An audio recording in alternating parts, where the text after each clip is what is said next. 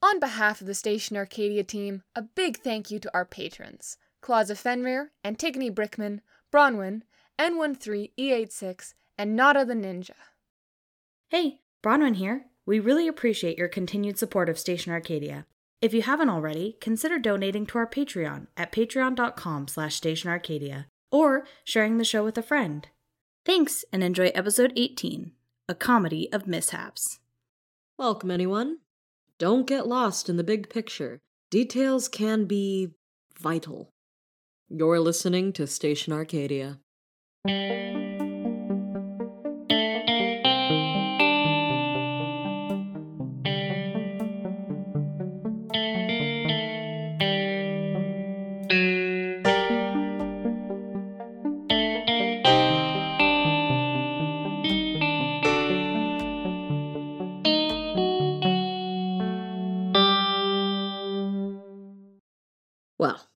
I hope everyone had as good of a night of stars as we did here at the station.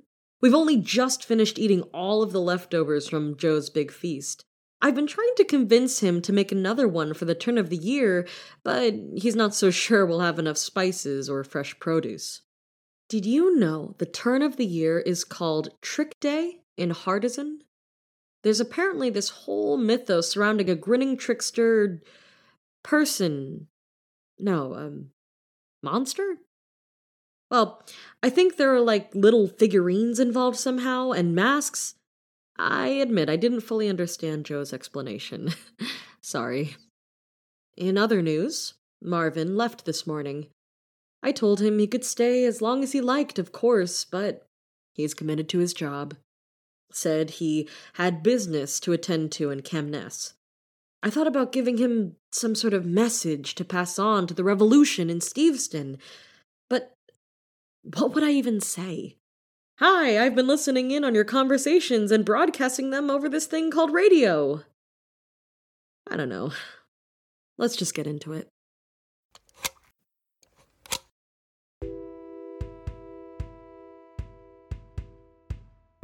The show is winding down. The performance is in its final moments. On the stage, there are two people dancing. Just inside the wings, there are another couple of people playing the drums. Hester, for his part, is one of the people playing drums as Laurel and Olive dance. This particular dance is based on a traditional ceremony in honor of the sun. It's the last of four movements, and arguably the most exciting. All the critics have been raving about the latest performance of the Firefly Dancers, and this audience is watching with rapt attention. Everything is going off without a hitch, but Hester is getting exhausted.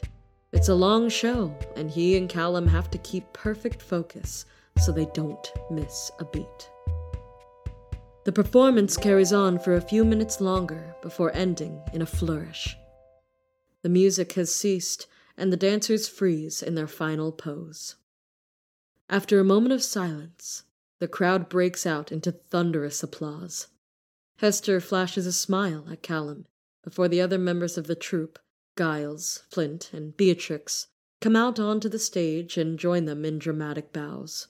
It's another show done, just one of many, but it's always a good feeling to know people enjoyed it. When the crowd finally starts to disperse, Hester heads backstage along with the rest of the troupe. Everyone exchanges congratulations on another great show night.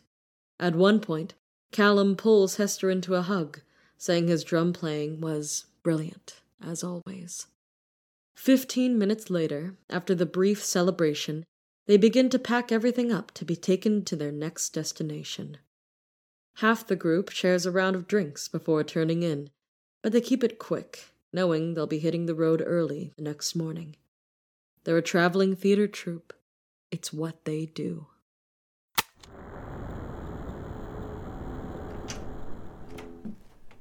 I come bearing gifts. Are the gifts food? Because I could eat a whole oarfish. Okay, I don't really know what that is, but I do have tea and sandwiches. Yeah, that works too. While you're eating, now would be a great time to quiz you on talking points for that interview later on GN5. Ugh. It's nothing hard, just you, the interviewer, and the camera crew. You don't have to worry about Hyacinth getting in your head. I'm not sure about this, Soren. You've seen how bad I am at interviews. It'll be fine. Just picture the interviewer as me or one of your constituents. Even better, the interviewer is one of your constituents. They've got to cast a vote too. I guess that makes me feel better. That's what I'm here for. It's all gonna be fine, Axel. At this point, how could we possibly be thrown for a loop? We've seen it all. Your confidence frightens me. Someone's gotta stay positive. Look at us balancing each other out. Yeah, sure, sure. Just start the little pop quiz. Welcome back. The troupe sets off bright and early the next day. Hester only barely manages to grab a quick breakfast before the bus departs. The city of Aristius, located on Island 6, is the next major stop on the troupe's tour of the islands. But they'll be performing in two small towns on the way there. Hester is sure performing in the towns will be just fine, but Aristius is what he's really looking forward to. Traveling has always been Hester's favorite thing about being part of the Firefly Dancers. It's allowed him to see so much more of the islands than the village he grew up in. Experiencing all the different places from the towns to the cities, their cultures, and even the different environments themselves makes all the hardships of life on the road worth it. Hester settles in for the trip next to Olive, who is reading a book she picked up last night and decides to look out the window for a while. He prefers to watch the landscape go by rather than distracting himself with a book or a card game. Callum is driving, Laurel and Beatrix are still sleeping, and Giles is telling Flint a story from when he used to live on Island 5. Hester has only been with this troupe for a year, but has come to regard them all quite fondly. Life, as part of the Firefly Dancers, hasn't been anything like he had predicted, but it suits him. On the whole, Hester is happy. But life can't always go smoothly for a traveling theater troupe. As with most things, it's always full of ups and downs. Later that day, when they stop to get something to eat, Laurel misplaces a prop Faye uses for one of Fair's scenes. Hester recalls having done something similar when they first joined the troupe, and as Laurel apologizes, Hester assures Fair that it's all right. Sometimes things like this happen, and they'll just have to do without. When the troupe arrives at their next stop the following day, a coastal town they'll be performing in before they take the ferry over to Island 6, Callum breaks a stage light while helping unload the bus. Hester ends up getting sent on an errand to try and find a replacement. He does find a place that sells what he's looking for, but unfortunately they're out of stock. The next few shows will just have to be a bit darker. The search does, however, allow Hester to discover that the village where the troupe has stopped is a charming one.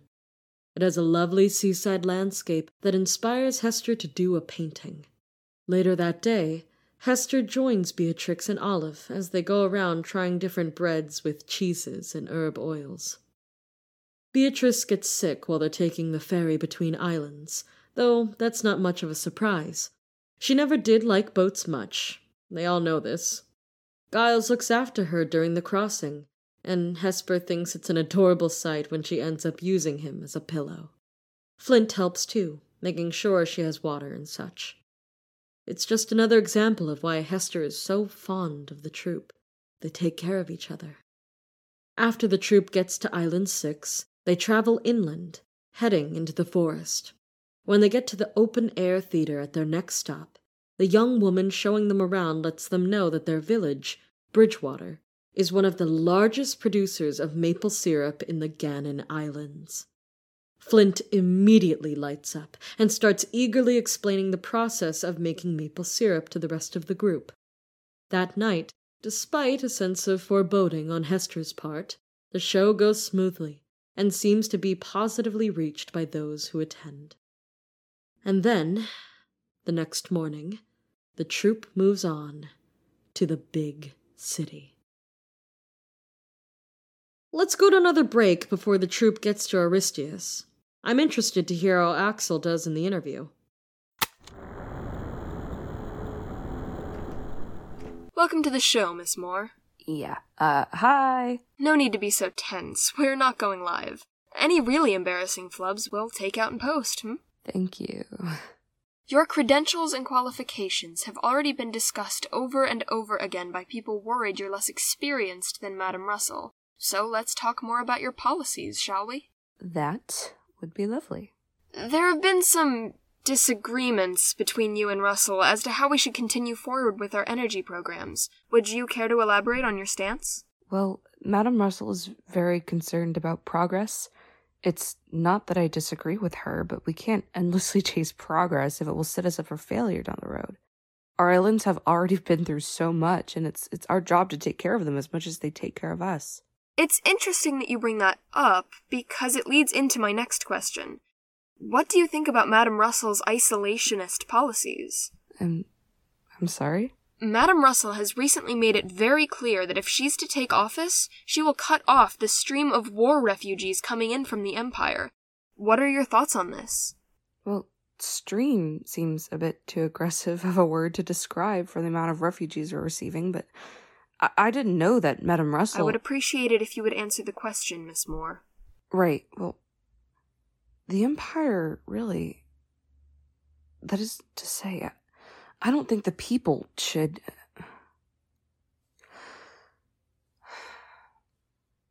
I don't think the people from the Empire are a problem at all.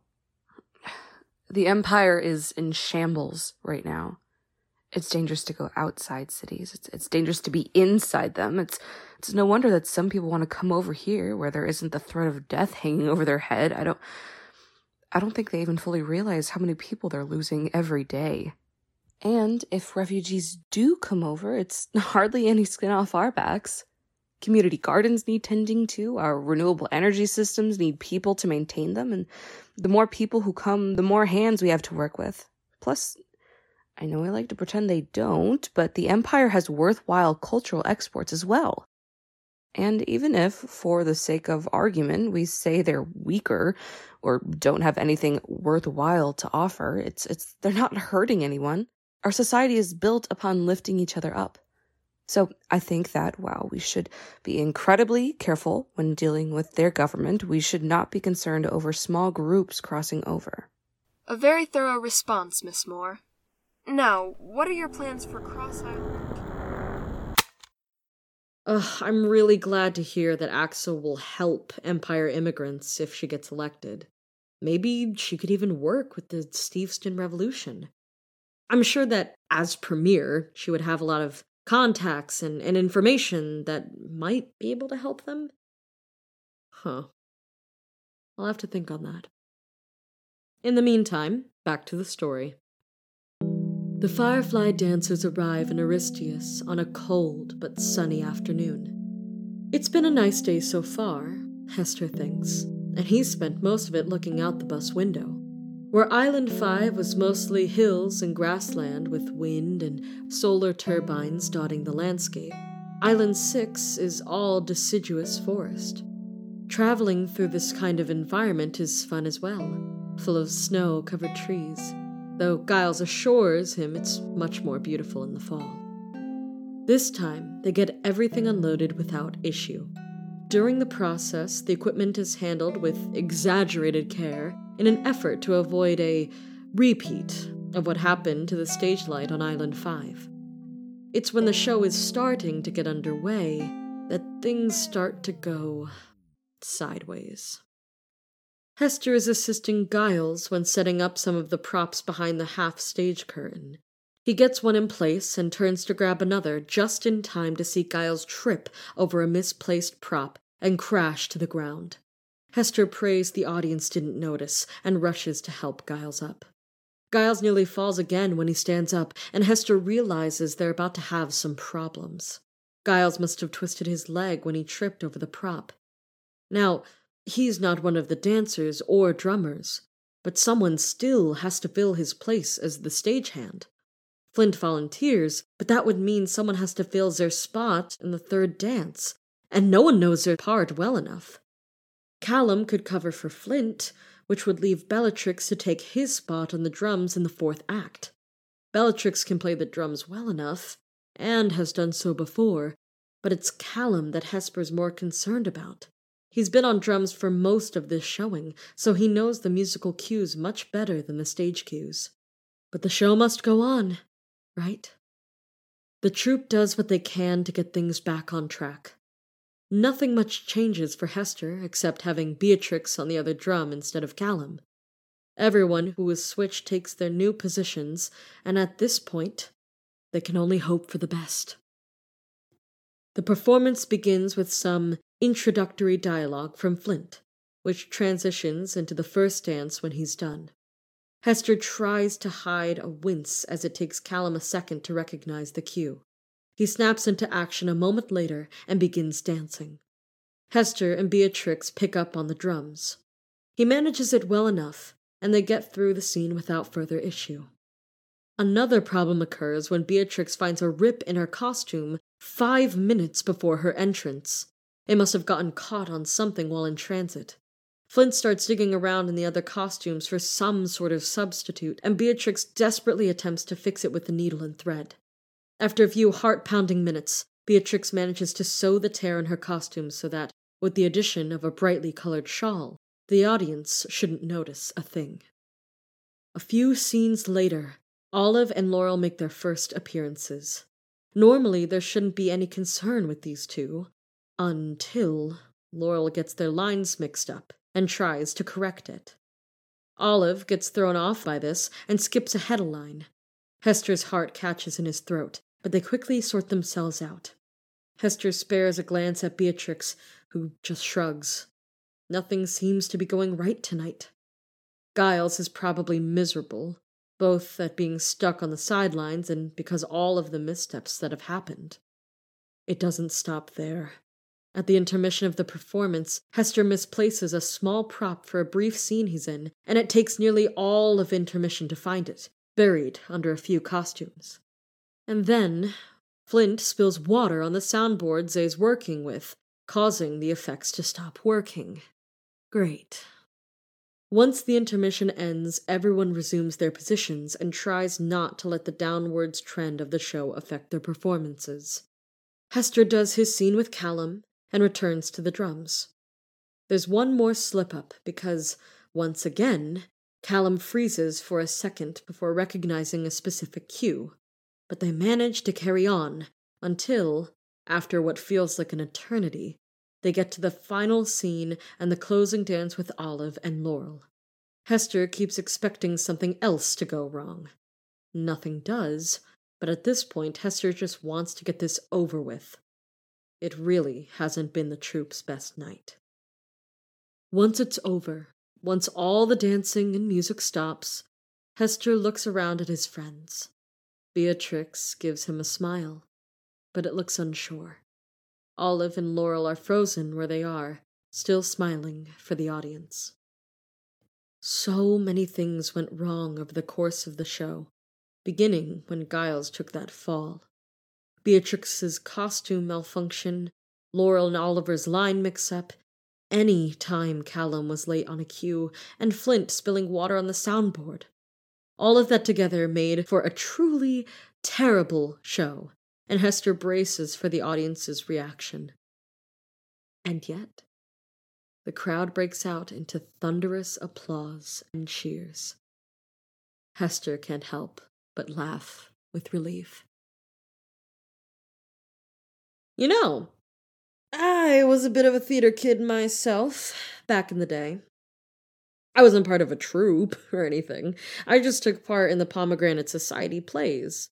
But I think I was alright. I'm glad to know even professional theater groups are immune to slip ups. I once spilled an entire can of Peach Party Pep Up on my costume at intermission, and I didn't live it down for years. Word to the wise don't drink a bright pink energy drink over a white ghost costume. It won't end well. Stay safe, stay moving, and stick close. You've been listening to Station Arcadia. Station Arcadia is a podcast by Metal Steve Productions and licensed under a Creative Commons Attribution Non Commercial Share Alike 4.0 International License. It is produced by Eli SD and CVVM and directed by Tova Brandner. Take selection is done by Eli SD, soundscaping by J.R. Steele, and music by Theo Goodwin. Today's episode was written by Shay Topaz, with scenes by Tova Brantner and J.R. Steele. It featured Jade Virginia as Cass, Ray Cameron as Axel, Akash S. as Soren, and Sam Lukey as the interviewer. Join us on Twitter and Tumblr at Station Arcadia for more content. Join us on Discord to chat with other fans using the link in the description. Check out our website, stationarcadia.com, for a transcript of this episode as well as information on our cast and crew. And finally, don't forget to subscribe to our Patreon. Today's element of the week is bismuth because it looks like a rainbow, and I'm queer, so I like it.